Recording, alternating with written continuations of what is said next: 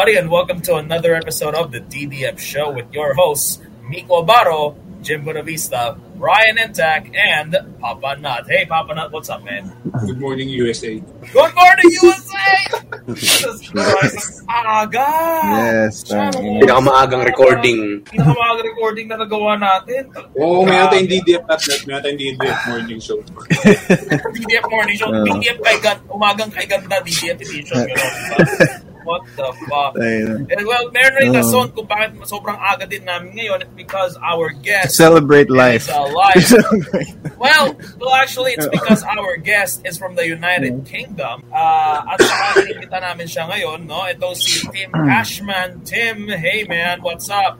Yo, what up, what up? Kumusta? Kumusta mga kapatid? The DDF show. Salamat. Maraming salamat sa pag-imbita ninyo. And uh, yeah, thank you. Thank you sa inyo. Nice meeting you guys. It's an honor. then- Uh, it's my pleasure. Oh, and thank you for letting us interview you. Kasi si Tim, uh, sa ating mga listeners po, Mm. eh, Second it's a spent- watchers. Yeah, he spent uh, he spent some time inside prison. Is it okay if you tell us what prison uh, you came from? Uh, came from Tim. Yeah, so uh, I spent uh, 10 years of my, my 10 youth. years. Yes, um, 3 years in Manila City Jail and 7 years in New Bilibid Prison. Holy shit! You believe in prison? Minimum, lahat ng Damn. kampo. yeah, look, look, I mean, look, kasi Pero marami isipin mo yung 10 year- kasi- yan. 10 years. Ano yun? I- I-clickbait mo eh.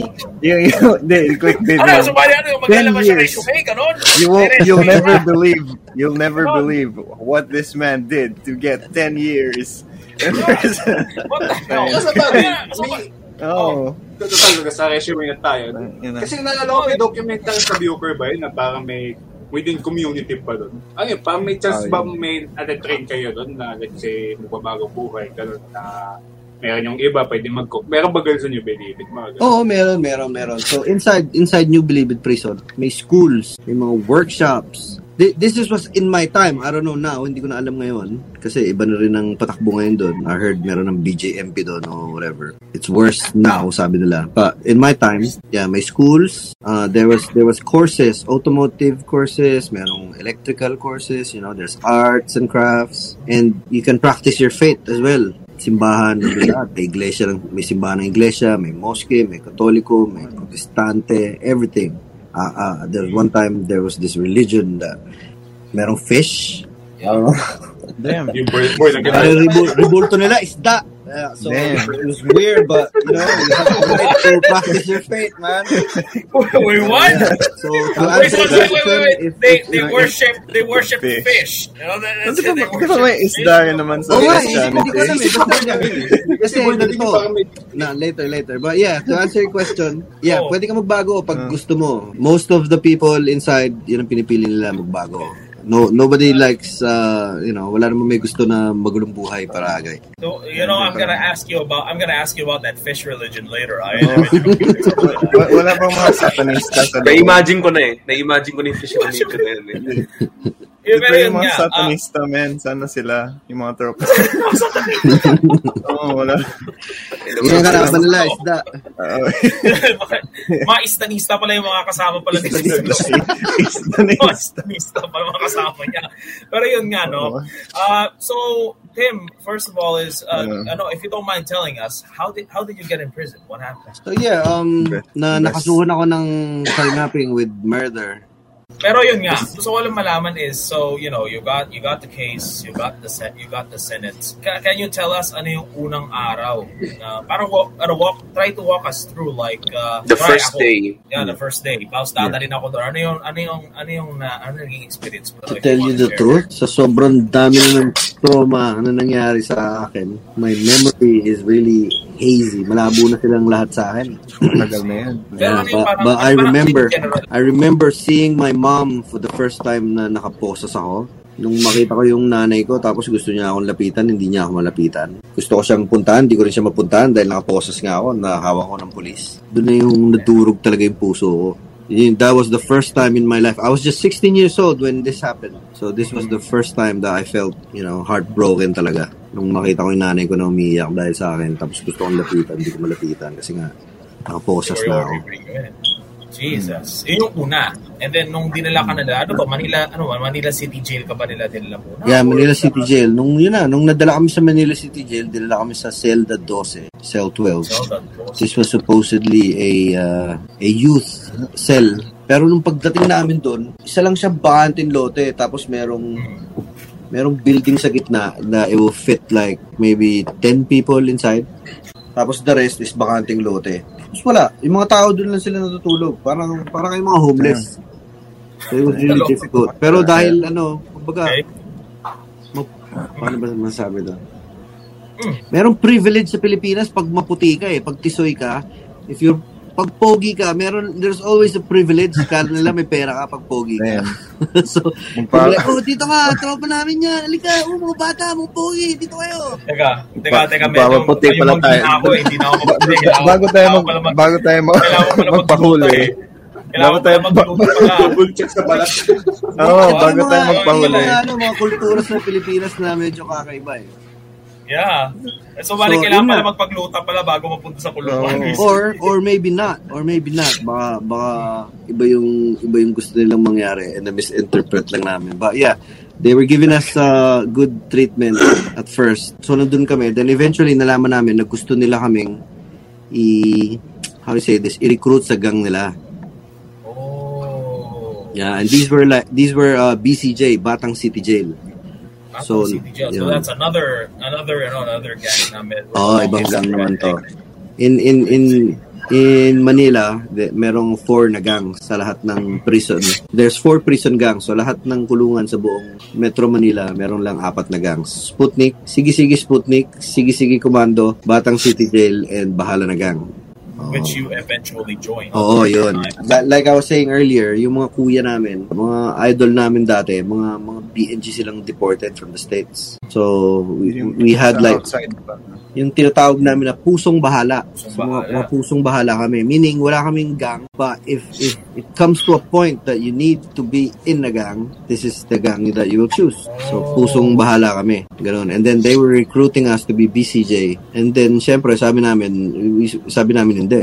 And then, yun na, nag, nagalit na sila. And then, the, the, the special treatment started to you know, lessen and lessen, ganon. And then we found out na meron din pala mga ibang bahala doon. Tapos yun na, nag, nagka, nagka-grupo-grupo na kami hanggang sa nauwi na kami sa gulo. And eventually, yung, yung cell 12 had to be dissolved kasi nung nagkaroon ng main riot, Christmas Day, Christmas riot. Oh, yeah, wow. Christmas Day ng 1999, yeah, Bagong nagkaroon ng gulo, yeah. which is bahala na, bahala versus BCJ, which is kami nga yung nag-umpisa. Kami na yung, kasi nga, um, minamaltrato na kami, andun yung, kasi we, we had families. Binibisita kami ng mga family namin. So, in, in, in, in, in plain word, meron kaming pera. Mas angat kami sa iba na, alam mo na, Wala. walang Walang dalaw, walang bisita. Yeah. So, yun pala, kaya pala sila mabait sa amin. Gusto nila ng pera. Mhm. Kasi we, we, we, have, we, may Ano wala, wait, pamilya wait, kami na dumadalang. Wait, tanong ko lang. So, balik kailangan pa rin ng pera sa loob ng presinto? I don't get it. Akala ko papakainin ka nila, bibigyan ka nila ng ano, ng sabon and everything. Hindi What's sapat. on?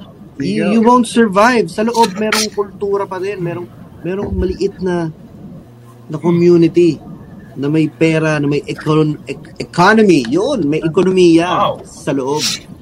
So, okay, yung so mga, paano yung mga visitor, oh, yung mga visitor, dadalawin nila yung yung yung tao, yung nakakulong, and then of course, you bring food, you bring money, cigarette, ganyan. Tapos ito ngayong naiwan na to ng bisita, nagiging currency ngayon to sa loob. So you, you can you can sell your canned goods, you know, you, you have a brand new maong shorts, you can sell that. Tapos alam mo na, meron din may sugal din. Ah, Kasi Yeah. yun yung Cigarettes, sinabi ni, Yeah. na sabi ni sa akin ni Aljume yung sa tropa daw niya na Sputnik tapos Mhm. parang wala daw talagang ang ra- rancho lang daw yung pagkain doon. Yung rancho na tinatawag, it's not it's not enough. What is Ah, What is, ano what is, what is rancho? What is rancho? What is rancho? What is that? First- So ra- rancho is, is is food. This is food ration. Ration, rancho. Ah, rasyon. Yeah. Okay. So ration, rancho. Um, So it's not like a dish or anything. It's not like a no, dish or it's it's not like whatever. you see in the movies na pupunta ka sa canteen and have like plates, pila kayo doon. Parang Yeah. school, hindi ganun eh. Basically, Oh. there's there's one building which is called the kitchen and doon niluluto lahat ng pagkain. Um, What kind for, of food exa- do they serve in prison? Yeah. for example, sa maximum security, merong, let's say, 20,000 inmates. Dami nun.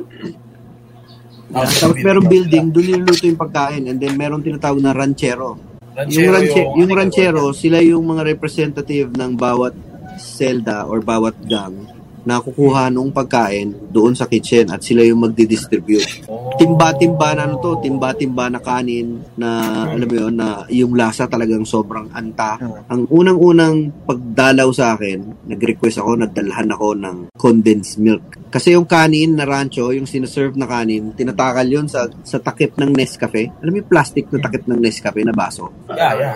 Tinatakal na ganun yung kanin. Di ba? Tapos yun ngayon ang ibibigay sa'yo. Isang ganun, isang tao. Oh. Nabubusog ka na ba? Okay, Isang, so- it's like half a cup. Yeah, Oo. Sobra. Di ba? Ngayon, pag ibinigay sa'yo yung kanin na ganun, hindi na yun mag-iwahiwalay. Solid na yun na kanin na ganun. So, ang ginagawa ko, binubuhusan ko yun ng condensed milk parang biko. In that way, makakain ko siya. Yeah. Kasi otherwise, Tapos- hindi sumali ka, sumali walang ulam, ganun, walang... May ulam. Ngayon ang ulam, minsan, let's say, munggo. Isang timbang munggo yun. Tapos, alam mo yun, syempre yung ranchero, meron siya ngayong, yung tinatawag namin na may tinitingnan at may tinititigan. Meaning, ito friend ko, ito hindi ko friend. Di ba? So, pagka nasa pila kayo, bigyan kita ng sabaw ng munggo. Tapos, pagka yung kaibigan ko naman, medyo mas malalim ang kuha ko ng munggo. So, meron ka Kasi laman. para doon, may laman Yes. naman yung... Ah, Yes, yun yung trabaho ng ranchero. Yun yung privilege ng ranchero. I He controls see. the food. Ah. So, yun. So, yun nga. Doon pumapasok ngayon yung pera. So, merong Hmm. mga palengke sa loob. Merong mga mga tindahan. Damn. You know. Yeah, meron. Ano yun? So, bali, is it like, for example, hey, Jim, punta tayo doon sa, so, ano, sa Zelda, Zelda, ano, Zelda 11. May binibenta sila doon, gano'n? Is Hmm. Oh, like ganun, that? ganun. Ay, wow. Ah, Yeah, parang ganun. okay. Ito nakita ko yun sa Bilibid. Paano ang currency ng economy niyo sa loob kumpara sa labas? Pero Mas mahal, mas mahal sa loob. Especially pag, Paano? pag illegal na. Pag mga illegal, mga contrabands yan, napakamahal na. Makapag, okay lang mo makapagbigay ng example. Like, mga normal goods. Like, halimbawa, Let's say, Yossi. norm, let's say Yossi. Um, nung panahon kasi na nandun ako, hindi pa bawal ang Yossi sa loob. Ngayon, bawal na ang Yossi. So, So, bali, Now, Mas ma- mas ang one siya. stick, ang one stick ng Yossi is 50 pesos. 50 pesos. Oh, pero ano yan, dahil illegal na ang Yossi ngayon sa loob. Pero nung panahon na nandun ako, 5 pesos ang isa. Tapos pwedeng magdala ng. Yossi. So pag may dalaw ka, meron ka Yossi, mabibenta mo yung Yossi mo. So, bali ganun pala, so, bali ganun pala pagka, kumbaga parang delivery pag may dalaw ka. Oo. Siyempre, pag binisita ka ng nanay mo, kunyari, o ng asawa mo, may dala yung goods sa'yo eh. Which is yung mga, eh. dala ka niya ng dilata, ganun. Tapos syempre, merong, Tapos eh. merong phone, merong payphone eh. Merong phone that you can use, pero sa totoo lang, meron naman din tao na may cellphone sa loob, which is pwede kang makitext, pwede kang, kosa, pwede ganun makitext? Tapos Oo. bayad. Yeah, Wow. tapos pwede bang Wow. makitext, kosa, pagdating na ng dalaw ko, babayaran ko. Y- y- yung phone na yun, Diba? hindi na, tinatago pa yun. Parang tinatago siya from... Syempre, from nakatago guards. yun, nakatago yung phone Oo. nila. Hmm. Yeah, so meron ano, parang payphone na or something like that. Tanong ko lang, may mga, ano ba, may mga preso ba doon na parang kunwari hindi mo alam hindi, hindi mo alam kung ikaw ba magbebenta sabihin mo bre babenta na lang ako yung ano akin na lang Meron, yung mga runner naman tawag Ah. namin doon. Sila naman yung ano, runner pag alis na pag alis ng dalaw mo, lalapitan ko nun. Kosa, ang ganda naman mo ah. Si Mayor, naghahanap ng t-shirt na puti yun, white t-shirt. Benta na natin yan. Benta mo ngayon yun. May pera ka, extra. or middleman galing naman Mm. no? napaka-develop na economy nila Tapos syempre, bago- meron, meron, meron siyang, meron siyang percentage doon. Ganun. Oo. Saka malaking, malaking factor yung utang sa loob. Mm. So, if may dalaw Ah. ka, yun yung sinasabi ko na pag maputi ka, may pera ka. Kasi usually, pag maputi ka, ibig sabihin, Yaman. may angat ka, may pamilya ka. Meaning, may nagmamahal sa'yo, may pupunta, may pera ka. Gets mo ba yung, yung logic? So, ganun Gets, yung gets. term sa loob. So, yun. Tapos, ganun. Mangungutang ka, meron kasing tindahan, may pondo eh. So, yung gang, may pondo. Yung pondo na yan, pinapaikot yan for, for, you know, for, wow for reasons para may may panghanda sa Pasko. You know, may may you can, you, pag may nagkasakit, makakahugot ka kasi hindi mo hindi ka makaka-rely sa ano eh, sa gobyerno. services ng oh Okay. Sa sa sa prison, you know. Kunyari may lagnat ka, pupunta ka pa doon sa infirmary, pipila ka doon, tapos babatuan ka lang doon. Tangina mo, nagpapanggap ka lang may lagnat. Gusto mo lang makaligala eh. Di ba? Pero, Yeah. nagtanga na, di ba? May sakit ka na. kaya nga tapos So, you know, sa'yo so instead, pupunta ka ngayon sa mayor, sa mayores, humingi ka ng gamot. May pondo, may gamot doon. Bumibili sila ng gamot, nagpapabili sa labas, binabayaran yung jail guard para ipasok yung mga, alam mo na. Oh, so parang may ganong contact din between the yung oh, jail guard at sa contact. ano. Yeah.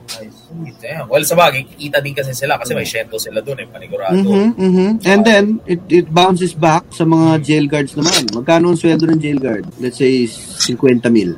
Malaki na yun, no? Yeah. Yeah, yeah. Malaki na 50 yun mil. Pero si jail guard, meron siyang anak, apat. Next year, first year college na yung, is, di ba? Lahat yun college na next year. Saan So, ko, all the money saan he ko can kuha get si side. guard ng, ng pera?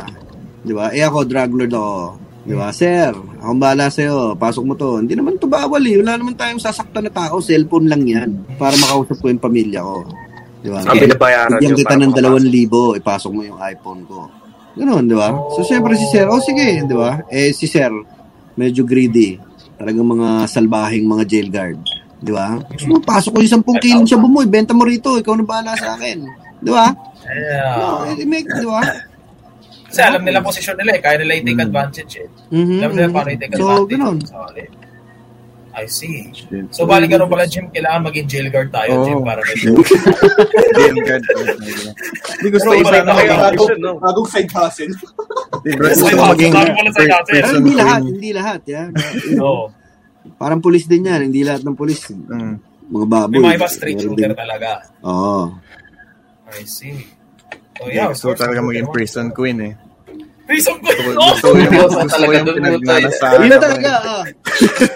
Alam mo Wait, ba, paano alam mo ba kanina may Go. kasi up to now meron pa rin akong contacts sa mga kokosa ko.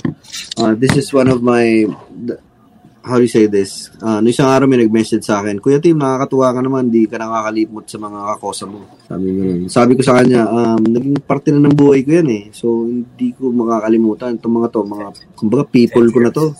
Di ba? 10 years. I was 16. Doon ako nagbinata. I was 16. Lumaya ako parang 20, 28, 27, parang ganun.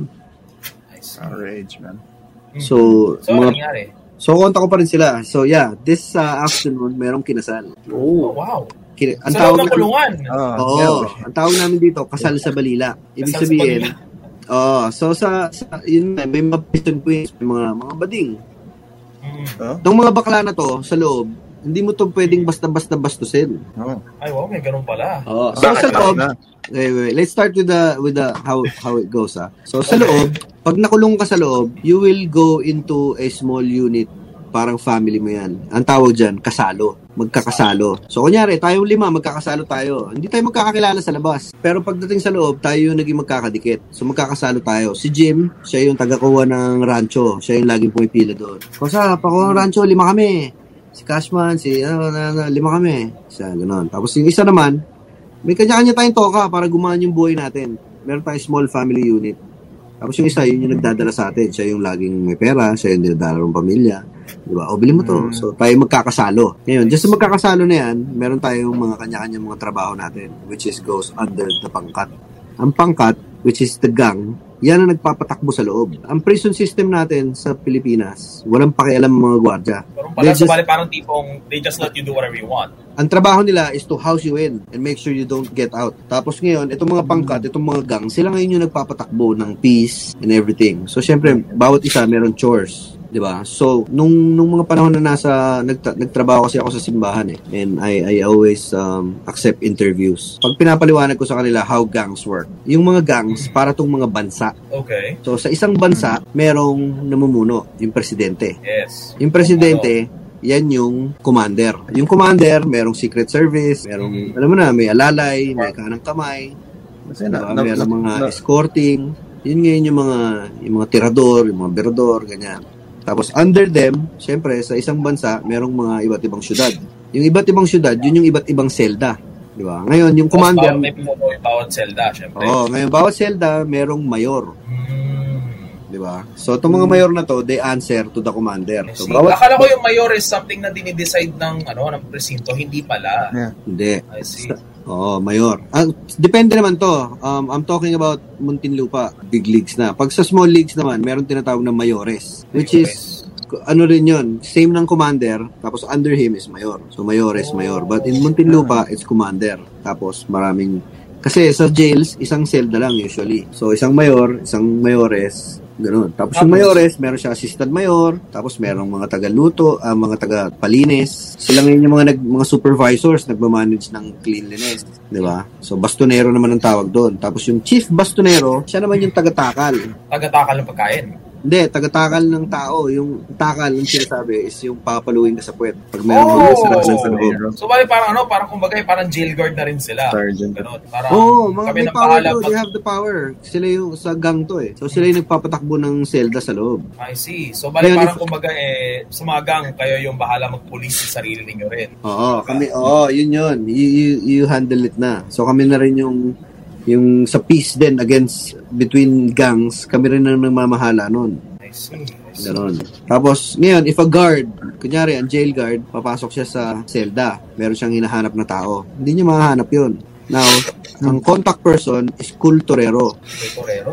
So, yung kulturero, higher rank naman yan sa bastonero. Siya yung may hawak ng lahat ng files ng mga tao. Kilala niya lahat. Damn, may documentation. Damn. Oo, may Ayos yan, documentation. ah. Kilala, HR. kilala ng kulturero lahat ng tao. So, sir, sinong hinahanap mo? Di ba? Hinahanap ko yung ano, magkakasalong DDF. Ah, sir, kilala ko yan. Ito yan. Anong kailangan? O, hanapin ko. Tatawagin ko ngayon. Tawagin mo ngayon yung kasalo ni Jim. Sinong Jim? Yung kasalo ni Cashman. Ah, okay. So, yun, yun yung family unit natin. Magkakakilala sila. Oh, wow. So, minsan- pala, no? Sobrang developed pala, no? Oo. Oo. Yung sistema. Tapos yun ngayon yun. Kunyari, meron kang dalaw, hindi makapasok. Uh, hihingi ka ng tulong sa kulturero. Tapos yung kulturero ngayon, siya may hawak ng logbook. Siya yung may access din sa labas to the guards.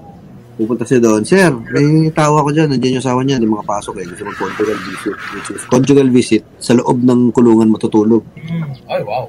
So, yung kulturero mag-aasikaso nun. Parang, parang siyang liaison officer at the same time, secretary ng mayores. Tapos, alam mo na. So, Damn. hindi- Okay, sure, so, siya yung parang ano, siya yung ano, siya yung Oo. taga-go-between. Okay. Ganun. Tapos meron naman mga jury, saka advisors. Jury advisors, sila naman yung, kunyari, um, merong nambubuli sa'yo sa loob. Medyo pabalik-balik na siya ng kulungan. So, siga. Hmm. Di ba? So, ikaw, binubuli ka niya. Pero, hindi mo siya pwedeng palagan. Kasi nga, magkakosa kayo. So, meron kayong rules na sinusunod sa pangkat. So, magsusumbong ka ngayon sa jury advisor. So, siya ngayon yung mag-aayos ng ano. Pag may kasalanan ka, ninakaw mo yung tsinelas ng isa, tapos na-prove na ikaw yung nagnakaw, yung jury din ang magbibigay ng sentensya sa'yo. So, tatakalan So, ka. bali may korte. So, may korte din pala. No? Meron may din. pagkakorte din na loob. Oo, Wow. Ha? meron din. May, may, may, mali, may subculture sa loob na, Mm. alam mo with economy and everything, talagang kompleto. Ang galing. Yeah. Sabi sa'yo, independent state yung ano eh. kaya naman pala, kaya naman pala, pinapadira na pala ng BJMP yung mga, ano, yung mga, yung mga papunta sa Bilibid kasi gago, magiging sa sarili Oo. bansa na pala. Magsisiksik mo sa Pilipinas, tol. Ganon. Sobrang obvious na eh. Kaya Diba? tanggal na Tapos meron, eh. meron mga meron mga bantay pinto. Yung bantay pinto, sila naman yung para mga gwardya. Pag lalabas ka ng selda, ka pupukpukin ka sa ulo nun, may mga hawak na batuta yun. Kakalabit ka. Sila yung, so, bantay pinto, meron tatlong tao. Yung isa, tinatawag na spotter. Yung isa, tinatawag na buzzer. Tapos yung isa, Bakit spotter? Wait lang. Tapos yung isa, yung isa tagalista. So, pagka, kunyari, lumabas si Mayores, nasan si Jim? Diba? Ah, Mayores, pumunta sa Kuerna na may, may binili doon na, ano, bumili ng halo-halo. Pag may hinarap na tao, alam ng bantay pinto kasi sila yung nagko-control ng tao. Ngayon, yung spotter, siya yung wala yung trabaho kundi nakatitig lang doon na nakabantay sa kalaban. Pagka may nakita siyang kalaban, gaya ng guard, sisenyas yun sa buzzer. Ah, empleyado, kalaban, Ganun. Si Buzzer, tatakbo yun sa loob. Sumisigaw yun. Kosa, empleyado. So, Alam lahat na. ng contrabands, like cellphone, everything, itatago yun in a matter of seconds. Tapos, ando na yung ano. Pagka pumasok yung guard, alam nilang lahat. Pag hindi pumasok, sisigaw ulit yung buzzer. Wala na. I see. So, bali kaya pala, kaya pala pagka merong ano, kaya pala pag merong mga raid-raid yung mga BGM sa mga kulungan eh, may mga, may mga hindi sila nakukuha talaga. Oo, Kasi minsan fail talaga sila. Kasi yun ang kalaban nila, yung spotter. Wow, okay. So, may Wala, alarm wala system silang din pala. budget pang ano May eh, alarm ng system. CCTV. Ano yun, Iba naman. 24-7? Itong mga bantay pintong to, 24-7 sila talaga nagbabantay. 24-7, may naka-duty dyan. Ro- shifting. Rota-rota yan, shifting. Oo. Damn. Yan. So, ito yung mga ito yung mga katungkulan sa loob, ah. Ang mga katungkulan to. Tapos meron namang escorting na tinatawag. Hmm. So, Bakit, bakit ano escorting? So escorting naman, sila naman yung mga naka-escort sa mga VIP ng pangkat. Like yung mga nanunungkulan. So pag yung mayores o yung mayor o assistant mayor lumabas, big shot yan eh. So it has to be protected. May mga kasama ngayon yan na lalabas. Yun ngayon yung mga lumalaban sa riot. So ito ngayon yung mga soldiers na tinatawag. Kasi gaya na sabi ko, di ba, ang isang pangkat, isang bansa. So ito ngayon bantay pinto, sila ngayon yung mga soldiers, yung mga police. Ano. Kunyari, may nagkasala. Si ano, nandun, nagtatago sa selda 5. Ta, sinusulatan pala yung asawa ni Kosang ganito. Eh, bawal na bawal yun. Di ba? So, kailangan ma-pick up yung tao doon. Sino yung kukuha noon? Yung mga escorting, utusan ngayon yun. Kunin nyo yun. Kakalad ka rin ka ngayon noon. Pabalik. Hindi ka makakapalad. Bubugbugin ka naman ngayon pagka pumalag ka. Ganun. Wala, and all of this happens nang walang kinalaman ng mga gwardya. Yeah, yun nga, napansin ko sa buong time na nagkukwento ka, wala akong narinig na anong role ng gwardiya or anything. Walang role ng gwardya. Ang role lang ng gwardya is to keep the prisoners inside. Yun lang. Or, Yun lang. kunyari, may nag-away, may namatay. So, siyempre, kailangan nilang Yeah, stop yun. Riot out. na. So, doon na papasok. Ano, papasok na yung mga gwardya na fully trained, punong-puno ng training and with everything. Nandun. Tapos babarilin nila lahat kahit wala namang ginagawang preso. Holy Jesus! Shoot Di ba? anything that moves. Shoot nga, Punong-puno ng Wala training. Pasok doon. Kasi wala ba? silang alam eh. Wala silang alam sa nangyayari sa loob eh. Kaya syempre, kung sino na lang yung Na, ano na, nila. na, nakita ko yun yung sa in- inside the gang code yung parang with between gangs hindi kaya pwede magka-hostile yung pag may papatayin yung isang gang talagang kailangan mong sariling retribution yung parang kaya magpaparusa ng sarili yung tao para hindi Mm. magka-maintain peace. Oo. So, kung may nag-away, for example, merong, yung pinag-usapan natin sa loob lang ng selda, sa loob ng gang. Tapos merong outside of it, merong plaza na tinatawag. So, it, this is like the public area kung saan naghahalo-halo na lahat ng tao. Di ba? So, dun sa area na yun, merong mga sugal, merong ano. So, nagkakahalo-halo na. So, pag nagkaroon ng conflict between two person from a different gang, di ba? Kunyari, sinapok mo, hindi pwedeng parusahan nila or kunyari, inistapan niya. So, kailangan iparating mo yun sa sa gang leader, sa jury, advisor, whoever. Tapos, you go Kasi to due process. Mm. Wow! So, may Tapos yun, patakalan ka. eh. So, ang, ang punishment talaga, always dos por cuatro na kahoy, balila. Yun, dadapa ka sa ka, dadapa ka sa bangko, tapos tataka, papaluin ka sa ilalim ng hita, sa ilalim ng puwet. Damn! Okay. So, yeah. In, in, sa wala parang or something like that. Ganun yan. eh. So, minsan, pag, kunyari, suntukan, bigla kayo nagsuntukan sa rancho, kumukuha kayo ng, pumipila kayo ng rancho, tapos medyo nagkakainitan, di ba? Yung isa, hindi binisita ng asawa niya. Yung isa naman, eh, nabalitaan niya na may shota ng iba yung asawa niya. So, siyempre, mainit ulo, tapos, ang konti ng pagkain, di ba? Tapos, nagkakagit-gitan. Nagsuntukan ngayon, o, matatakalan yung dalawa na yun. Sino na una? Para- Ito yung unang sumuntok, o sampu sa'yo, lima ka. Ganun. I see. Hindi ka na Sino madalas- pala to keep the peace? To keep the peace. Ganun. Sino madalas tumatakal ang Boss inakasay? Minero ang tumatakal noon. Ah, Mm. Gee, siya yung warden officer. speaking sa mga na- nangyayari sa loob, no? Kapag ikaw ay nasa loob ng kulungan, ano yung mga bagay na kailangan mong i-look out for? Like, ano yung mga dangers dapat mong tignan? So, usually, malalaman mo na may danger pag nawala yung tao. So, yun yung kasabihan sa loob na tina- sinasabi nilang bawal, alam mo, bawal ang tanga. Usually, when you're when you're having fun, hindi mo namamalayan, di ba? So, sa loob, alam mo na, yung mga, lalo sa Muntinlupa, ang karamihan ng mga tao, iba kasi sa jails eh. Sa jails, yung mga tao, kadadating lang nila doon. They're there for trial. Some still have hope na makakalabas sila. Sa Muntinlupa, lahat ng tao doon, nandun kayo, especially sa maximum security compound, nandun kayo for at least a decade. So At least. people are trying to make the best out of it. Yung, let's say, um, ang Batang City Jail. They have enough space na bakante. Ginawa nila yung mga park and then they open it to everyone. So pagka may bisita ako, dumalaw yung mga anak ko, pwede kong dalhin doon sa park. Di ba? Na. Ganda. So meron Oh. parang mini zoo. You know, everyone enjoys it. Ganun. Wow. Yung, yung Yeah. mga visit, yung mga visitors, wala talaga, in no danger talaga yan. Zero danger. No sa mga- danger. Zero danger. Off limits, kumbaga. Zero danger. Pag, pag, pag dumalaw ka doon, suotin mo na lahat ng alahas sa buong mundo. Hindi may snatch sa'yo yan. Kasi nga, syempre, yung mga bisita rin kasi nagdadala ng mga supply na gusto Yes. bilhin ng mga Sagrado, sagrado. Hindi mo pwedeng bastusin. Um, I remember one time meron yung pinsan ng isa sa mga nakakulong. Bumisita, sexy, no? And there was Oh. this new guy. na for some reason hindi niya natiis yung sarili niya at sumipol siya. Sabi sa'yo, man, he, he was broken into pieces. Tinakal siya. Tinakal siya. Hindi lang siya tinakalan. Bago siya matakalan, na, alam mo yun, na kutos-kutos na siya, na napalo-palo na siya. And that was like after. Oh, this is after na, pagka alis I na. mean, ano, surprisingly, may, may sense of morality pa rin sa loob. Oh. Oo. Right. Dapat, Sagrado ang dalaw. Yun ang isa sa mga ano, uh, how to say this, sacred rules, irespeto at igalang ang dalaw. Lahat ng gang, meron kanya-kanyang magna carta or yung, Wow. yung, yung, yung set of rules, te, sampung utos. And it's always in there, igalang at irespeto ang dalaw. Mm. Yun nga kanina, nasabi mo nga na bawal ang... Pwede ba ba mo explain ano yung term na bawal ang tatanga-tanga sa jail? Yun nga, so as I was saying, let's say for example, yung sa BCJ, gumawa sila ng park. So if you, minsan namamasyal kayo doon, punta kayo doon, magja-jogging kayo, you know, you, you, you, you do everything. Wala kang gagawin sa loob eh. Tama. So you find ways to spend the day. So yun nga, yung iba pumapasok sila sa school, yung iba ano, nag nag nag-exercise, Oh, merong tennis courts, may basketball courts. So these places, yung mga lugar na to sa loob, parang public places to. Tapos eventually bigla na lang nawawala yung mga tao. Yun pala, hindi mo alam, dun sa kabilang side is nagkakaroon na ng gulo. Ganon. Tapos yun, mawawala na yung tao. So syempre, you always have to be alert. Hindi mo alam. Nasa loob ka ng kulungan. So, Kailangan alisto ka. alisto ka, huwag kang tatanga-tanga.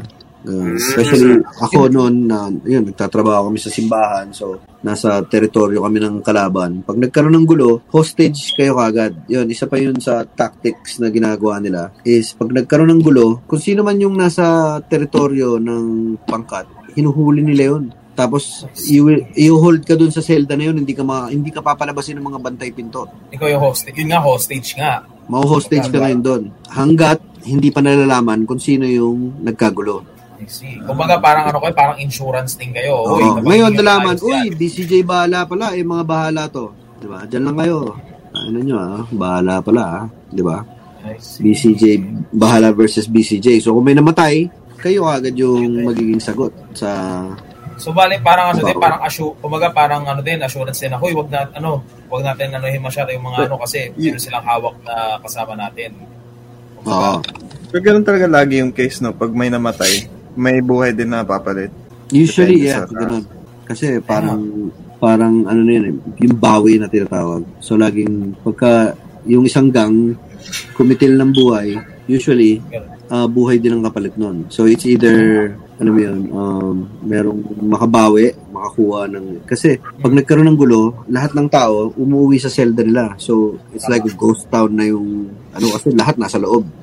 Walang tao sa, bale, pag- sa, mga common areas. Di ba? Tapos yung mga nasa labas lang, ngayon, nagka, nagpapakawala ngayon yun ng set of uh, set of soldiers. Kunyari, sampu dito, sampu doon. Tapos maglalaro ngayon yun dun sa buong area ng maximum security. Di ba? Pag nahuli ka, yun yun. Hindi yung riot na, alam mo yun, lalabas lahat, parang Ah, hindi lahat. Hindi ganun. Hindi na ganun. Mas organisado pa to ah. Damn. So what they do, they, they, they send like hit squads. Tapos maglalaro yan mga yan, maghahabulan yan, ganun. Damn. Tapos yung mga guard, syempre, ano lang, ay, fuck it, you know. Wala, nag-aabang lang sila. Nasa gilid lang sila, nag-aabang. Basta nilalabas. Hmm. Pag nagkagulo na, lang sila. ang, ang, Nag- ang inaano kasi nila, kaya walang riot, yun ang pinipigilan na magkaroon ng yung buhos, yung like, alam mo yun, lahat, ng, lahat ng gang na to, saka lahat ng gang na to, magaganon. Yun ang pinipigilan. Doon na, doon na papasok yung mga ano. Pero otherwise, wala. Bantay lang yung mga guard. Wala lang. Oo. bantay lang talaga sila usually. Mm. So, Tapos in 10 pag years, tapos na, yun, gagawa sila ng report. lang. Tapos that's it. And then, wow. Nakwento mo ano yung mga paano yung sa mga pangkatan no. Ay tanong ko sana na paano ka nakakapasok sa isang gang sa loob ng prison. So yeah, usually, yun nga, um, nasa puso mo na. So, bago ka pa maano, you decided na. If not, connections na yun eh. Kung sino yung una mong nagiging kaibigan, Hmm. sino yung sumasalo sa'yo, you know, how you end up. Minsan, um, depende sa lugar.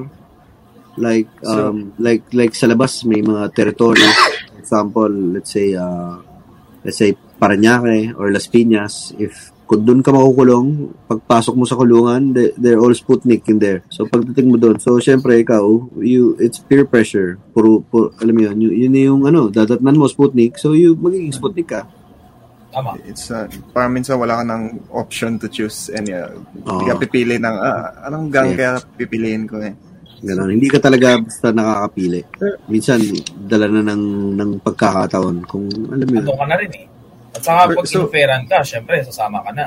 kung anong hinihingi ng pagkakataon. This is speaking from ano, yung mga taong walang tatak. Pero syempre, for sa akin, kagaya ko na gang member, kung sakaling wag naman sana mangyari, pero kunyari, ah, makulong ako ulit, at kunyari nakulong ako sa ibang lugar, so hindi magiging maganda para sa akin kasi, kumbaga, put, kunyari, nakulong ako sa Las Piñas or sa Makati, which is Sputnik territory. So, mahirap sa akin yun kasi bahala ako. Mangungulungan ako ngayon sa Sputnik, so susunod ako. Alam mo yun, I'll be under, alam mo yun, magiging under ako sa bastonerong Sputnik. E paano kung yung Sputnik na yun, eh, meron siyang masamang experience sa bahala. Tama. Siya yung ilalabas. So, araw-araw yun, pag lilinisin niya ako, alam mo yun, ako yung magiging target niya, bubulihin niya ako. Mahirap na. Mahirap yung mga, mahirap pag nakulong ka sa isang, ano, sa isang prison ako sa majority, eh, kalaban na gang. No. Oo. Hindi- Tapos yan, hindi minsan, posible, sa no? bahay pa sila, buburahan ka nila. Oh. May, may yun. May kasi ako napanood na documentary nga, nasabi nga ni Jimmy Inside the Cancer Code. Meron silang in-interview na parang leader ng TBS na naging member ng Pahala. Mo- Si Moja. Moja. Sino, sino? Moja ata, ano yung pangalan? Moja? Moja hindi si ano, yung Lim ata summer pangalan niya. Ah, si Lawrence Lim, yeah. Yun, Lawrence Lim. Na in-explain niya na iba daw ang gang sa labas at gang sa loob. Kayo sa kayo na nasa loob, a- ano ang perception niyo sa mga gang sa labas like TST or TBS? Iba kasi, um, sa loob, more organized kami. Unlike dito sa labas, um, ang malaking pagkakaiba, pag nakulong sila, hindi na nila pwedeng gamitin yung pagiging, let's say, PSP nila. Kasi, when, wala naman silang, how do you say this, wala silang power sa loob. As I've said, kung nasa Manila ka, apat na gangs yung nagmamay-ari ng mga selda. You know what I mean? Yung nag-occupy. So, pagdating mo doon, hindi mo magagamit yon unless uh, sasali ka din sa ibang gang. So, yun nga yung nagiging kagaya ko rin. Nung nasa labas ako, ang gang na dinadala ko is sa Pinoy Crips. So, yun nga. Pero yung mga kuya namin, mga BNG. So, nung nakulong kami, syempre, affiliated kami sa BNG. Ganun. So, automa- automatic na na. So, BNG. doon nga. So, sa BNG, meron dyan mga temple, may mga Temple Street na naging BNG, meron mga TBS na naging BNG, meron mga Westside na naging BNG. Wow. Ganon. Tapos, pag labas nila, ah, in a way, dahil nga mga BNG na sila sa labas, as sa loob, pag labas nila, syempre, most of us, BNG pa din. Ayan. Um, ang pangit, naman, ang pangit naman siguro na nung nakulong ka, BNG ka, tapos nung paglabas mo, sinabi mo, hindi ka na BNG, Temple na. ka na ulit. Parang, Crips ka na. So, nagiging way yon ng kapayapaan din. So, like for example, um, sa kaso ng TBS and Westside, which is nung araw, magkaaway talaga sila. Pero yung mga leaders nila, mga nakulong, tapos pagdating sa loob, parehong naging BNG. Di ba? So, nagkaroon, naging susi ngayon yun para sa kapayapaan din ng Nag-bridge. dalawang gang. Nag-bridge Sino? kasi. Nagkaroon ng, di ba? Huwag Yeah, niya nanin niya. Kasi every time mag-aaway sila sa labas, napupunta yung issue sa loob dahil yung leader nila nasa loob, di ba? So, nice. Alam mo yun, it, bros, it brings stress din sa loob. So, eventually, nag, naging susi yun para sa kapayapaan. Wow. So, balik talagang Okay, sobrang political din pala nito, ah. In Hmm. fairness, ah. Sobrang political Naka, ano, eh, no? Napalakas Miko, ng influence. Totoo nga, Miko, no? Everything is political. Hindi nga eh. Mga mga- political din eh. Saka natutuwa ako sa ano, yung yung mga tao, mga gang sa labas, yung in- main influence nila nasa loob eh. Yung sa loob yung mo- most power. Curious lang sa pag paano kung posible pa rin na magkaroon ka ng parang uh, gang protection or some form of benefit kahit hindi ka sumali sa gang pag Mhm. pagpasok Yeah. sa loob. Merong mga, merong mga VIP. Nang nangyayari yun, may mga circumstances na gano'n. For example, um, kunyari, merong pinsan ni Kosa, kulong, di ba? Pero abogado.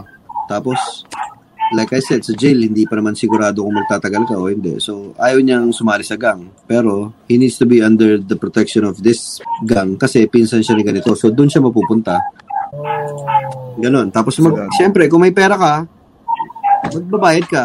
So, yung mga, yung mga kubol na tinatawag, yung mga kwarto, binibili din yan. Ay, wow. Ah, real estate Mhm. din pala sila. ah. Yeah, So, bali, real estate. ay, So si ano si Mayor Sanchez nung nakapasok siya sa BN sa ano sa sa ano sa New Bilibid Prison yung kubol niya binayaran niya yun. Oo, Oh. bibilin mo yun, bibilin mo talaga. Tapos, Kasi, most niya, pag pumasok ka sa gang, ganun din. Um, Siyempre, member ka na ng gang, so kung may pera ka, yung, yung pera mo, kailangan gamitin mo yun para ma-benefit yung ikaw at yung mga kapatid mo. So, sa amin, may, sa amin sa Bahala, meron kaming ah, sinasabing ikalabing isang utos, which is hanapin mo yung maitutulong mo sa pangkat at huwag mong hanapin yung maitutulong ng pangkat sa iyo Mm. kagaya nung sabi ko kanina, doon pumapasok ngayon yung, yung you try to make things better kasi nandun kayo ng matagal na panahon. Oo.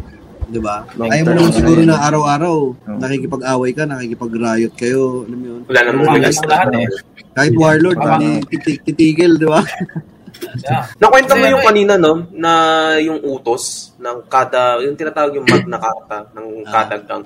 Pwede mo ma-explain or ma-enumerate sa amin yung sa inyo? Pwede, pwede. I actually have a copy with me. Ay wow, Yung- damn. Memorize ko, pero kunin na lang natin dito. Yeah. Damn. Oh, so bali ito yung parang constitution ninyo kumbaga. Mhm. Yeah, ito sa, sa, sa kulungan, nakapaskil ito lagi sa isang malaking pader. Kitang-kita. Usually, pagka may pinaparusahan na may kasalanan sa loob ng community, pag nagkaroon ng sala, kunyari, nagnakaw or hindi mo ginawa yung trabaho mo, eh, eh, duty ka na maglinis ng, ng toilet, hindi mo nilinis, so may kaparusahan yun. So, doon ka tatakat. So anyway, ito yung ano, bahala na gang Magna Carta.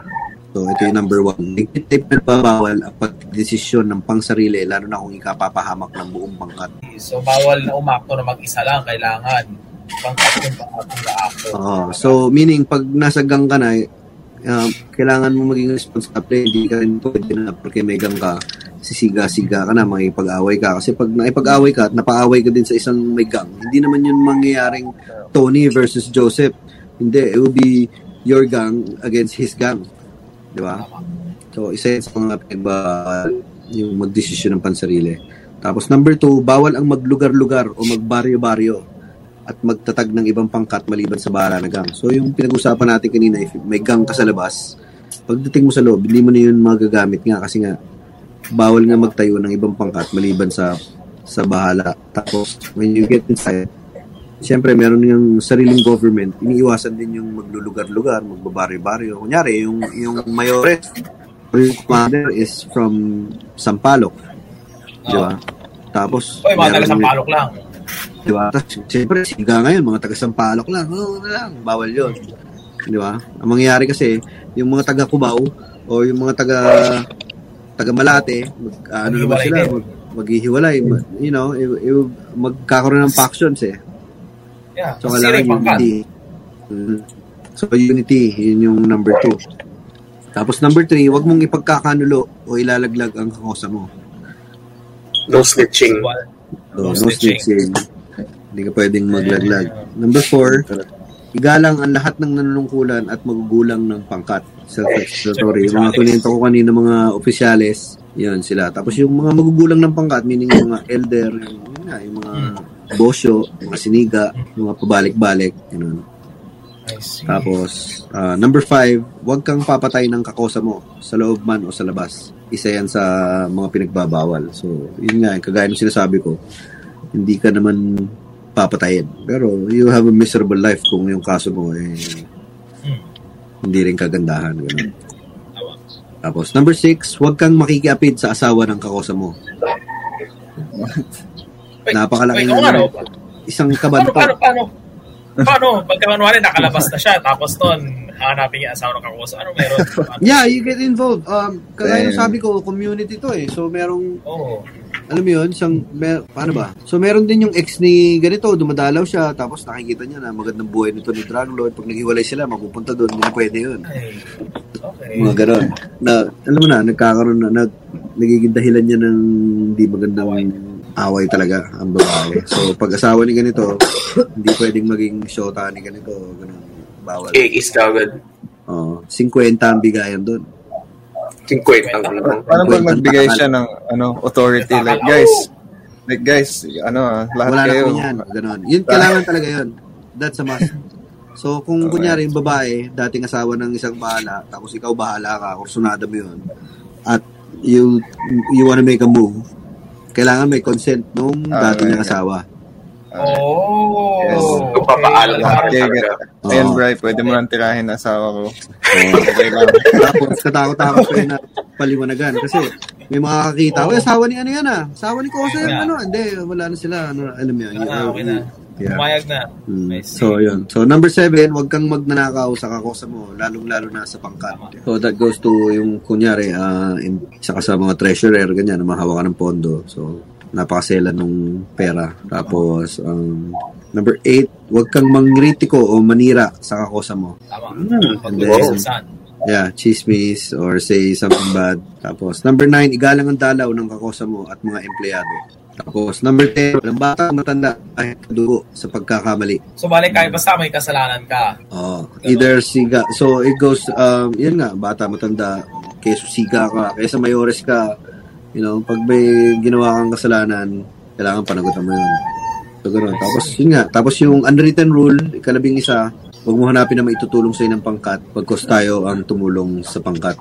Sa sampung mabuting ginawa mo, sa isang pagkakamali, maaaring maburan lahat kasi kailanman walang utang na loob ang pangkat. Paano, Hindi paano pwede pala yun. Basta ano? kung may kasalanan. Yun nga eh, parang ano eh, no? Parang, ah. kasi, May- may- kasi kung, kasi kung sa labas yan, syempre, pag nakagawa ng kasalanan, basta may connection eh, makakatakas yan. Pero pag sa loob, wala talaga, no? I have a question, medyo important, ano siya. Kasi nakita ko yun sa Gango, like, yung pinakamataas nung, nung nakita ko is si JB, nung time sa Commandos. So, paano yung pag, yung, di ba kasi may dominant gang talaga yan sa within the Bilibid or wherever. Mhm. Paano yung, magkaroon sila ng privileges na parang pwede nilang sigain yung ibang gang dahil sila yung pinakamalaki or something na parang ganun. Hindi. Pan- hindi. So, ah meron din allies. So, ang Muntinlupa, nahati yan sa dalawang section. Yung tinatawag na Manila Boy at Tawid Dagat. Okay, eh, bakit tawid dagat yung isa? Yung kabila kasi, so, you know how I said na sa Ma- Metro Manila, four lang ang gangs. Yes. Pero sa buong Pilipinas, meron 12 nag-prison gangs. Yun Dose ba? na prison gangs. Damn! Mm, yun, yun ang narinig ko. Parang, parang, parang, parang, parang, sorry ah, parang video game, alam mo yun. Ah, Ah, di ba? Level, un- level unlock, di ba? Level unlock. Eh, ito na, gawa, gawa na natin ng video game. may 8 na gawa na laban. Gawa natin ng RPG. Yan. So, yun nga, um, Bahala, Batang City Jail, Sige Sige Commando, uh, Sige Sige Sputnik, tapos uh, Batang Cebu, Happy Go Lucky, Genuine Ilocano Gang, uh, Batang Samar Leyte, Bicol Region Masbate, LBM, Luzon, Visayas, Mindanao, tapos uh, Batman, Batang Mananalo, Wow. tapos Cuerna. Cuerna yung So yung, mawala. yung Cuerna, ah, meron din yung ano, meron din mayor. It's not a gang, it's Zelda lang siya tapos mga walang tatak yung mga nandun. Parang nomads. Yung mga nomads, mga ganun. Eh, parang, parang sa stock, parang sa stock. Oh, so kung meron man yung underdog, yun yung mga Cuerna. So pwede kang, alam yun, so kunyari si JB, ah, sumalangit nawa, sa mabuting kaibigan, ah, kumpare ko.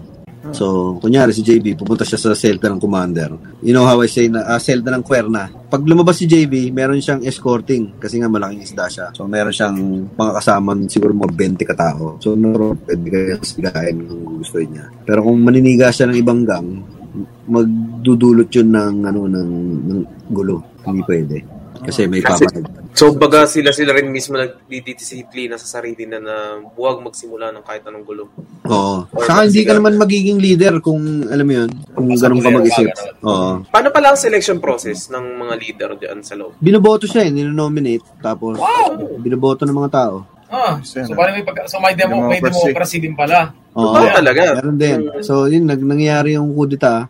Meron mga mag-aaklas. Kunyari, ah, kagaya si, kunyari, pag-usapan na natin si JV, ah, batang-bata, naging commander. Ilang taon pa lang naman siya nakakulong. Di ba? Tapos meron na nandun na, alam mo yun, 30 years na siyang nandun, he deserves to be the leader, pero hindi siya yung naging leader. So, meron ngayong ah, opposition Mm. ganon sa sa pamumuno mo. So ganon. Tapos kung magkakaroon ng kudita at ma, matatapon ka, ma-overpower ka, doon ngayon papasok yung mga gwardya So, ayusin nila yun, i-keep nila yung peace, tapos magsaset sila ngayon ng botohan. Or minsan, ang director na nakikialam, syempre, siya, ngay- siya yung tunay na hari ng Zelda, yung director, kasi he is the one with the guns. So minsan sila na yung nakikialam, sila na rin yung naglalagay ng leader. Na, at saka syempre, yung leader na yun is syempre kaano, mas ano sa kanila. Oh, so syempre yung leader, yung leader, kaibigan nyo ng mga gwardya, kay- alam mo yan. I see. Wow, may ganun talaga. May ganun talaga. Grabe. Pucha, may Paano yung kudeta? Paano yung kudeta na, paano yung proseso ng kudeta? Halimbawa, may nakita ka na bang ganun sa loob? Oo, na-experience ko yun. Nung panahon na nandun ako, ah meron kaming paano ta, in-overthrow. So, naging abusado yung commander. Ah, nung panahon na to, pinagbawal niya yung shabu. So, sa gang namin, bawal ang bisyo, bawal ang droga. Ngayon, syempre, meron mga tao na buhay na nila yung droga. So, mga alam mo na, so, nagdodroga sila patalikod. Pag nalaman na nagdroga ka, matatakalan ka, masusumarya ka, tatakalan ka, mabubugbog ka, ganun. Syempre, tatanungin ka, sasagot ka ng hindi maganda, mababastusan sa, alam mo na. So, eventually, nalaman na nagsasabit siya. So, Parang, parang hipokrito, ganun. Kasi Oh, parang gano'n, parang gano'n. So, yun na, uh, in-overthrow siya. So, merong mga patago na gumagawa ng petitions, na magpapapirmahin yung mga tao, yung mga may ayaw sa kanya, Wow. gano'n. Ganun Ah, din. Parang, parang mala Game of Thrones ang datingan. Yung alam mo na. Pero at least, ano, Ah. di siya yung aabot sa parang riot level pa ng kudeta. Siyempre, yung, Oo. yung opposition, meron din mga siga dyan, yung mga matagal na nandun, na mga, or merong dating commander, ganun, dating mga nanunungkulan, na gusto ulit maging in power, ganun. Tapos, mag, minsan, nag-uutos sila na gumawa ng gulo, tapos siyempre, magkakagulo doon. Alam mo na, may involve yung, pag every time na may gulo, siyempre, ang ipapatawag palagi, ang leader, ang commander. Ano nangyayari sa mga tao mo? Di ba? So, minsan, meron mga gagawa, yun nga, yung pumapasok yung isa sa mga batas na, sa sampung batas, huwag kang gagawa ng para sa sarili mo, ikapapahamak. So, minsan, alam mo yun, gagawa sila ng maliit nilang sarili nilang sideshow, makikipag-away sila doon, ganun.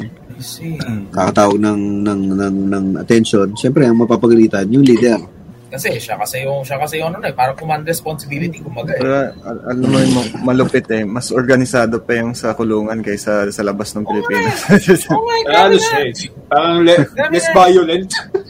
Oo, at saka at the mas same less time, violent sa loob. At saka, at saka at the same time, egalitarian kasi, at saka fair. Kasi lahat eh, yun nga eh, may ano, commander ka, or kahit yung ano lang, pinakamababa sa gang, talagang paparusahan talaga kayo. Ito naman mangyari. Hindi tulad sa labas na kung saan may mga nakakatakas talaga. in, in the 10 years, ano, Damn. may ano yung pinaka-intense or parang surreal experience mo dun sa loob na talagang tumatak sa'yo na this is something important. Inubugbog ako ng commander. Kasi syempre, yung mga panahon Oh, na yes. natakalan ako, ganun. Pero yeah, um, yun nga, nung nag-ano kami ng kudita, tapos syempre meron ngayon, nagkagulo na ngayon sa bahala, nag-interview na ngayon yung mga gwardya. So nagkaroon ngayon ng botohan. Meron mga naka-nominate, tapos meron dito isang matandang lalaki na na hindi ko namang kilala, pero med- medyo siga na kasi ako noon eh. So, kumbaga nakakaboses na ako. Tapos meron akong isang lalaki na hindi kilala, pinagalitan ko, sinigaw-sigawan ko, sinipa ako pa. Doon ka nga, lumabas kayo ron. Pinabalabas namin lahat ng tao para makaboto, maumpisa na yung botohan. Tapos, nung natapos na yung botohan, hindi ko ngayon kilala kung sino yung nanalo. Pero kami kasi, kumbaga, nung nasa loob ako, nap- napatropa ako sa mga siga. So, nasa grupo ako ng mga siga. Ngayon, yung nana, biglang nung, nung in-announce na yung nanalo, Nangyari. siya pala yun, yung, Yung pinapalabas ko at sinipa ako pa. Oh! Oh, Shit! oh no. Oh, shit! Oof. Oh, no! So, the next day ngayon, pinatawag ako ngayon sa Malacanang. Merong kwarto doon. Merong malaking kwarto. Malaki parang, niyang parang double Malaki. bedroom, alam mo yun. Ang tawag doon, Malacanang. Doon, doon, doon, doon, doon tumitira yung commander. Pinatawag ngayon ako doon sa Malacanang the next day. Sabi siya talagang panay ang sorry ko talaga. Sorry, commander, hindi ko alam na ikaw pala yan. Tinanggap Ano naman niya. Kinutos-kutosan ako ah. Akala ko tinakalang ka rin ng commander eh. sorry there, sorry there. Hindi, hindi. Hindi naman. na. Pero talagang, ano, talagang bukol-bukol yung ulo. Alam mo, talagang yung kutos na gusto kang patayin. alam mo. Alam mo, nyabang mo ka. Eh, Bicolano yung nanalo. Ay, nako, pucha. Hirap. Grabe yun. oo. Tapos yun, yung mga experience ko na natakalan ako, ganun. Unang beses ako natakalan na duty ng Mahinaria. So, Mahinaria is, um, sa, sa gabi, every hour, merong mga naka-duty na tao, nakaposte sa strategic spots. Tapos. Oo, nagbabantay sila, mga nananakawan, mga binabangungot. Basta sila yung, ano, watch. So, one hour yon Tapos, pagka, may schedule yun. Tapos, after one hour, gigising mo yun yung kasunod mo. So, that time, um, uminom yata ako ng, ano, ng Toracid. Basta merong, merong baliw na binenta sa akin yung gamot niya. Oo. Kapalit ng dalawang stick ng Malboro. Hindi ako naman, tinake ko. Yan. Oo. So yun, tinake ko siya. Tapos nung ginising ako, hindi ako nagising. So, ang ang duty ko noon, Oh, ang duty ko 12, 12 to 1, midnight. So, nag-umpisa yun, 9 o'clock. 9, 9 o'clock umpisa eh. So, from 12 hanggang 7 a.m., walang Jimuti dahil sa akin. So, natakalan ako ng 10. Kasi yun nga, hindi ka na nagising. Damn, Jesus. Tapos, Pero buti walang nangyari during that shift. Walang nangyari during that shift at least. Wala, wala naman. Yun. Pero Tapos okay naman tulog. natakalan naman ako ng ng lima. Natakalan ako ng lima nung naka-duty na naging bantay pinto naman ako. So kagaya nung sabi ko, 'di ba, meron meron silang mga mga batuta eh. Meron silang mga Yeah. pag bantay pinto ka, meron kang karapatan ngayon na humawak ng pamalo para Oh. para manaway ng mga tao. Alam mo na. Uy. Tapos yung, yung pamalo na yun, yung pamalo na yun, in- ano yun, dos, dos por dos. Tapos, i- tripan, inuukit, pinapaganda, yung iba ginagawang parang samurai. Ano na? Samurai. Yeah, you have all the time eh. So, hawak-hawak ko yung ganun ko, inagaw sa akin ng mayores. Tapos nakuha niya, hindi ko naman alam na kailangan alerto ka. Kaya yung sabi ko, bawal sa tanga. Di ba? Eh, hindi ko alam na kaila- ginagawa pala nila yun to, to test yung mga naka-duty. So, minsan nakagawan ka ng, nakagawan ka ng pamalo mo. Yun, inaagaw sa akin. So, oh, halika na, sama na ako sa kanya. Pinagtatawanan ako ng lahat, tinakalan ako lima. Kasi kailangan kasi alisto pa rin eh. Hindi, hindi mo dapat kaya, dapat ano pala. Oh, hindi. Kasi pag may pinto ka, kailangan alisto ka, Ah. alert ka. So, nung inagaw niya sa akin ganun, nakuha niya. Di ba? Wala. Paano sa- kung iba yun? Paano kung sa buwang? Oo. Di ba? Kakosa na baliw. Tama. Mga, di ba? So, Tapos mga manggulo pa. Mm. Tanong ko lang, Bale, ano yung masasabi mo overall about sa buong experience mo ng pagkakakulong sa ano Mm. sa NBT at saka sa Manila City Jail? Mahirap, mahirap. Very, ano, how you say that? Katagal, mag, ano din eh, iba. Mahirap siya na, in a way, kasi ako, nung nakulong ako, medyo kabataan ko pa. So, I didn't have so much sense of responsibility na hindi ko pa siya, alam mo yun, nung una, nakakatuwa, laro-laro lang. It, it hit hard nung na-transfer ako ng medium. And it still affects you. Yeah. And and yung yung sa Pilipinas, they disregard mental health. Alam mo 'yun? Ito yung malaking naging naging tama sa akin. 16 lang ako nung nakulong ako. And then, alam mo 'yun, gaya ng sabi ko, ilalagay ka lang dito sa isang lugar na to na wala na silang pakialam. Tapos bahala Diba? ka na. Nga. Tapos, bahala na kayo dyan. Para lang kayo nilagay lahat doon. Parang, ano mo yun, sandbox na ako. Doon kayo. Buti na Yeah. lang, buti na lang, merong pangkat na inaayos pa rin yung buhay sa loob, di ba? Isipin mo kung it's, it's, it's, alam mo yun, wa, one for all. Parang ganun ang labanan sa loob. Kagaya sa ibang bansa, di ba? Oo, walang mga Ang pangkat-pangkat ang daming sa- doon, man. Daming patayan. Pag ano. Pero yeah, very, very, very traumatic. I, I wouldn't, I wouldn't wish it na danasin din ng iba yung dinanas ko. Kasi, pinakamahirap sa lahat yung yung yung mamatayan ka tapos hindi ka makapunta kasi nandun ka. And and and one lesson I've learned, the world will move on. Iikot ang mundo kahit wala ka. Ito. Tapos paglabas mo, nagbago na lahat. parang naranasan mong mamatay pero nandyan ka. Kasi makakalimutan ka ng lahat ng tao sa paligid mo. You know what I mean? Everyone will move on. Honest. Tama ba pag sinabi ko na you don't join a gang to get freedom, but you join a gang to uh, have what freedom was taken from you? Parang gano'n. Tama, tama.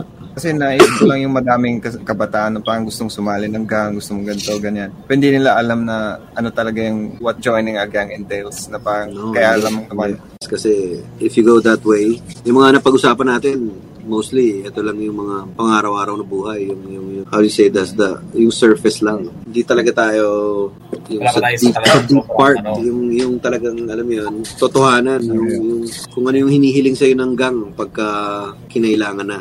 Yun ang ayaw mong maranasan. Yung, alam mo yun, to the point na mapili ka na, oh, kailangan nating bumawi or kailangan natin silang, alam mo yun, kailangan natin silang saktan. Tapos kasama ka doon. You will be sent out dun sa hit squad na sinasabi. So, Yeah. Nasabi mo nga kanina na mala na yung sa about sa Layan. After 10 years na nakulong ka, what, what, what ano yung pakiramdam or ano yung experience mo like first week na lumaya ka? Nako, first week na lumaya ako, for, hindi nga ako makatawid eh.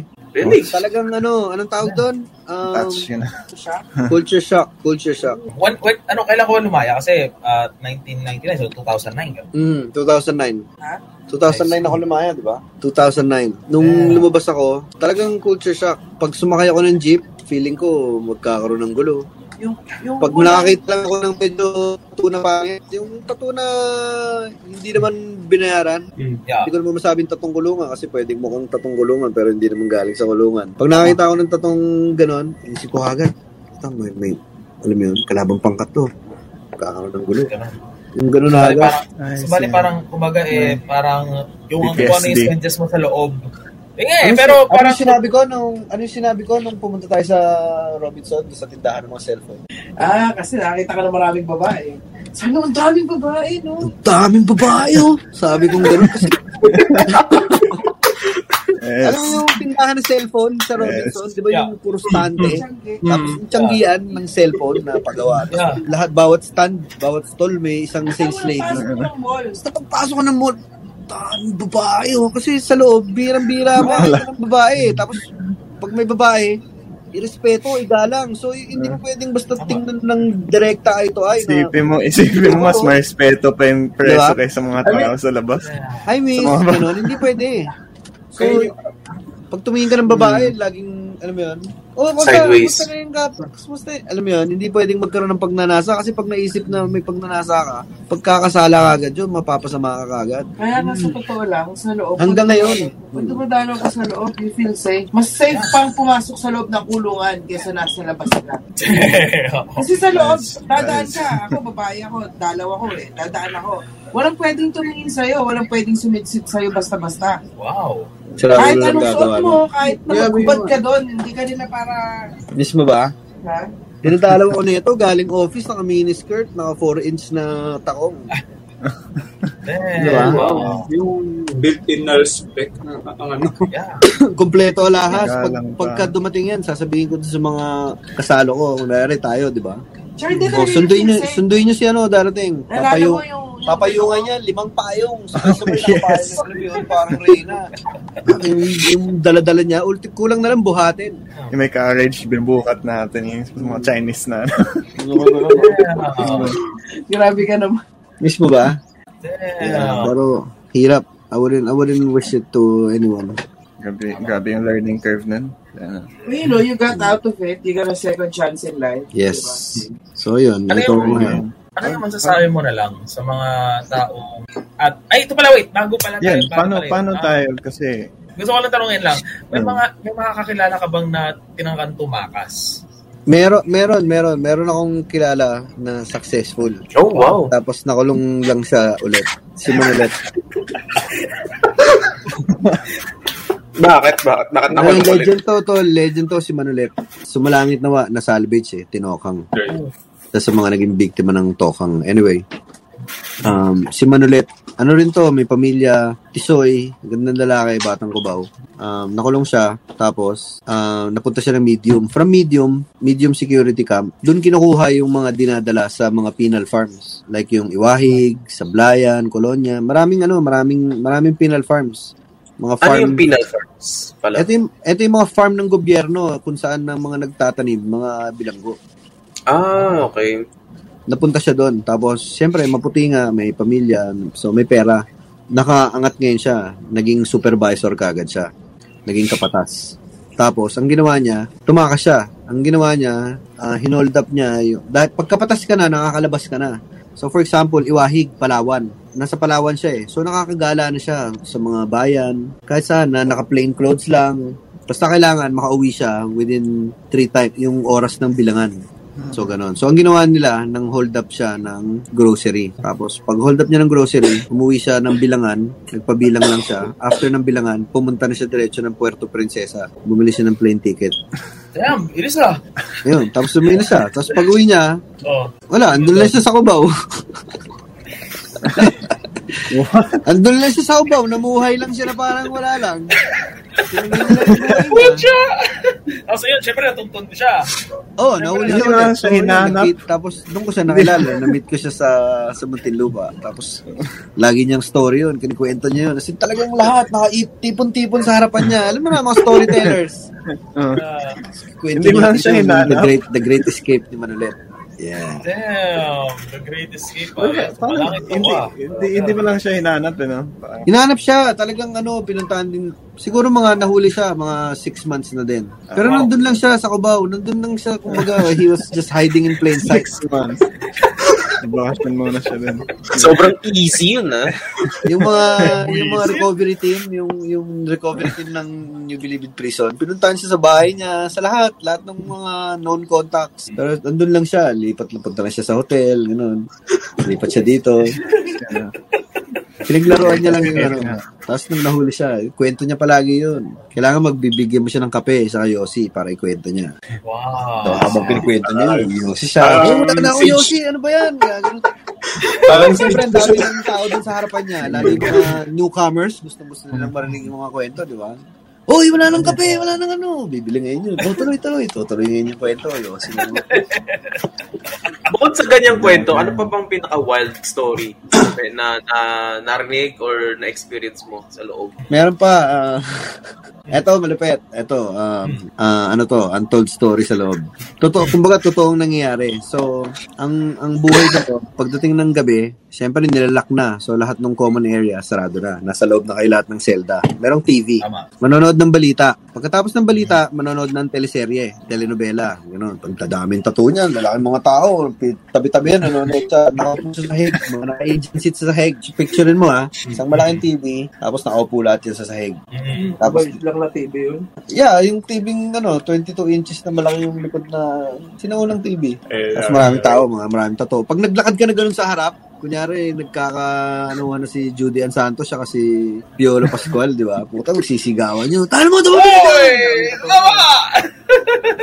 Anyway, pagkatapos ng telenovela, magsasalang ngayon ng, merong ano, merong operator na tinatawag. Siya ngayon yung siga na may hawak ng TV. Siya yung may hawak ng remote control. Trabaho niyang pangalagaan yung TV. Keep it clean, keep it shiny. Siya may-ari ng TV. Damn. Tapos, ah, everyday nangungulekta yon Piso-piso, benchingko, whatever. Para makarent ng DVD player, saka CD. CD, ano, ah, ah, was kanina i-renta? Kanina i-renta yung ano, DVD player. Sa mga gwardya. So, clearly, isa sa mga sideline. Isa na naman sa mga sideline. Oo, oh, isa sa mga sideline nila yun. Sa mga sideline nila. Dala-dala. daming- Video ano, rental. daming, ang daming, ano, daming machines, yung mga ah, DVD, VHS pa nga eh. DVD Parang ang daming ganun, oh. Baka, baka Oo, mamaya. may bold. yung mga Tapos Mga na, bold sir, yung ano. pairam naman ng ano, sir. Di ba? Pa, lock, lock, nakapadlock na kasi lahat eh, so wala nang nakakalabas. Di ba? Pero naman DVD, arkilay mo yun. Ngayon, after nung telenovela, action movie. Right? Action movie, dalawa minsan. So ano na to, mga mga 11 PM na, di ba? Tapos habang nangyayari tong TV na to, dun sa dulo, merong mga naglalaro ng cards, may naglalaro dun sa kabilang corner ng Mahjong, may naglalaro dun ng Caracross, you know. Tapos karamihan nanonood lang ng TV, tapos iba tulog na. After ng action movie, mga alauna na, bold na nakasalang. Oh. Oya, oya na tawag. Hey. Yun yung tinatawag na Oh, yeah. So yun ngayon yung mga yung mga nanonood ngayon doon, pake na yun, magugulat ka. Live yun, doon mismo. Magugulat ka pa, may Yeah. yun, biglang gumagawa lang yung damit. Oh, Diba? Uy, hindi mo pwedeng bastusin yun na, uy, tangin na naman ito. Oo. Hindi mo pwedeng ano yun kasi, kumbaga, nature ko eh. masturbation. Oo. Hindi ako, ganun tropa ko dati. Nag-nanonood na kami ng isang broadcast sa PC. Oh, kami din naranasan ko din yan, mga bata, mga siguro grade 5 kami, magkakasama kami, tsatsakan kami sabay-sabay. Doon, doon, ganun rin. Oh, Ganun Oo, rin. ganun. Oo, ganun din dito. Puro lalaki lang kayo dito eh, walang babae. Trained na. Tapos ganyan. Tapos makikita mo, dun sa may kabila dun, merong yung kwarto dun sa second floor. Baka bukas lang yung pinto niya. Doon, nakadungaw lang siyang gano'n. Hindi sa doon, di ba? Maraming kapatid. eh. Siguro mga... Eagle, eagle eyes eh. Naka-zoom. Naka-zoom yung mga- or mga 20 katao sabay-sabay na nagbabate. Habang pakilamanan yun. Di ba? Ngayon, Community masturbation eh. Uy, namatay! Dito na, okay na. Ayun. Ah, pala. So, yun nga. Ngayon, habang nagaganap to, ang ganda na ng panonood, di ba? Climax na. Personal experience ko to. Bali, yung TV, ang kwarto ko nandito sa taas. Yan. Siguro mga limang metro ang layo sa akin ng TV. Tapos nasa taas ako. So, tanaw ko lahat yan. Puta, kitang kita ko kung sino yung mga jajakon, sino yung ano diba? Pero, hindi ka pwedeng mag, ano, hindi ka pwedeng magsalita. Yung tatawa ka, yung, yung matatawa kang ganon, Oo. hindi pwede. Ma- ma- mapapagalitan ka. Bawal. Oh, kasi mawawala sa focus. So, ano, ano, ano lang din siguro para ma-wrap up din yung conversation natin. Anong, ay, ano, dal- dalawang question. Una sa lahat, ano yung masasabi mo sa mga taong at risk na mapunta sa kulungan? Hindi ko naman sinasabi na mayroong mga taong ganun sa na nakikinig sa yeah, DBF ako, show, ako, pero at, ako, at risk ako minsan. Ayun. so, for, for very dumb reasons eh. So, Yung mga nasa loob na ganun ba? Yung mga taong aspiring. gumagawa ng masama, baka makulong. yun, yung mga aspiring na preso. Aspiring. yung parang iniisip Mga di nila alam, aspiring Ayun, na alam. ayun, yung parang iniisip nga nila na parang pakat lang din na mas masaya. ano, ah, yun nga, ba, anong masasabi mo dun sa mga yun? Sa mga, mga at risk makulong? Um, ingat. Well, ano eh, galingan nila.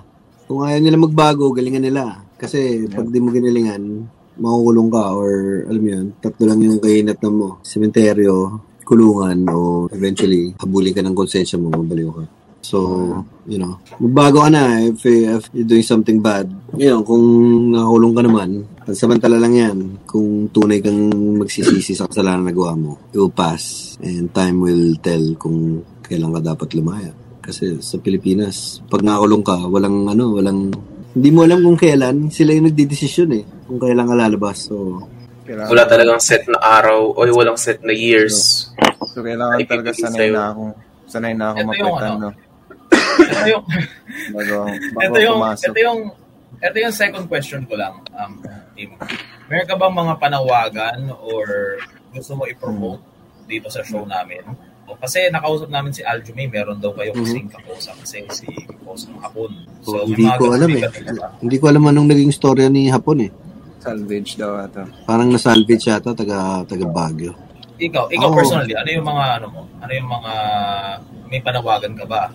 Wala naman, panawagan. Panawagan lang para sa mga mambabatas, lalo sa mga polis. Alam mo yun, huwag kayo masyadong, ano, take it easy. Alam mo yun, kayo yung magiging susi kung paano magiging maayos ang bansang Pilipinas. Kaya kinakabahan ako doon sa ano eh, may bagong balita like last week na na, na-discover yung half-utol ko, older brother na police daw. Puta, sabi ko na ako, gusto daw ako ma-meet. Sabi ko, hindi, okay lang yan, pass ako. okay lang yan, bro. Lang mga kaibigan ako. din akong polis. Yung mga kaibigan din akong polis, sabi sa kanila, tano, kay Kupal. Paano lalapit yung tao sa inyo? Paano, di ba? To serve and protect na eh. Kayo yung maging mabait, kayo yung maging lapitin ng tao. Buti na lang ano no, nagkaroon ko ng chance na yung sa UK na kahit ex-con, nilagay mo talaga yan sa resume na ex-con, pero Hindi, hindi, hindi. Actually, kasi si nga ako, so from there, lumipat lang ako dito. Inayos ko lang yung papel ko. Saka nung nakakulong ako, natutulungan din ako ng embassy, ng British government. Wow. Tutulungan nila ako. So meron ako allowance, they, they send me books, ganyan, mga canned goods. So may, may support, may support ako nakuha sa kanila. Yeah. fortunate. Kaya nung time mo sa kulungan, ah, that's marami Well- rin ako nakatulungan nung nandun ako sa loob. Kasi may, may allowance nga ako natatanggap, plus pamilya, ganun. So I always share my blessings, ganyan. Saka para pera din yun. Well, yun. Uh, first of all is, Tim, thank you so much for your time, man. It's been a pleasure Thanks, bro. talking to you. Salamat, really salamat. great. Hindi talaga ako seryosong tao, so pa you. made sense. Sana may natutunan ngayon. Wala ding Ano kasi, ang dami kasing mga tao kasi na hindi alam talaga anong buhay sa loob. At saka para at the same time din eh, para ma-humanize din yung mga tao sa loob. Kasi syempre, yung impression kasi sa mga tao sa kulungan is ex-con. Ay, iwas tayo Sa, dyan. sa, sa sabihan namin, prison are people. Yun lang isipin nila palagi. Mga tao din yan. And, you know, ikasala. Most of the situations, lalo sa Pilipinas, Oh, karamihan, kadalasan ng kay, kadahilanan rin ng kahirapan. Kaya maraming tao sa Pilipinas na sa krimen, uh, in my experience, sa mga nakilala ko sa loob. buwan ng kahirapan din kasi. At saka yun nga, para sa mga manonood ng DDF, salamat sa panonood. Yun, shout Uh, out sa you can mga always, well, you can always catch us on YouTube, Spotify, Google Podcasts, Apple Podcasts, and wherever else you get your podcast fix. Uh, you can also watch us on DDF Sunday Goodness kada linggo. No? Every Sunday, 2 p.m. p.m. Every Sunday 2 p.m. Parang ano, parang uh, sa, parang SOP lang, no? Tagal na SOP, wala na yung SOP, no? Wala uh, SOP man. Wala na SOP nga eh. Sa, ano na, Sunday Saya Pilipinas, yun, wala na rin yun, just ka. Wala na rin yun. No? Wala Hindi ako nanonood ng TV, hindi ko alam yan. Wala na din alam. Sa... That's been another episode of the DDM Show. You'll be hearing from us, or rather seeing us, next time. And take us out with the music. Oh, Salamat, salamat guys. Thank you for having me.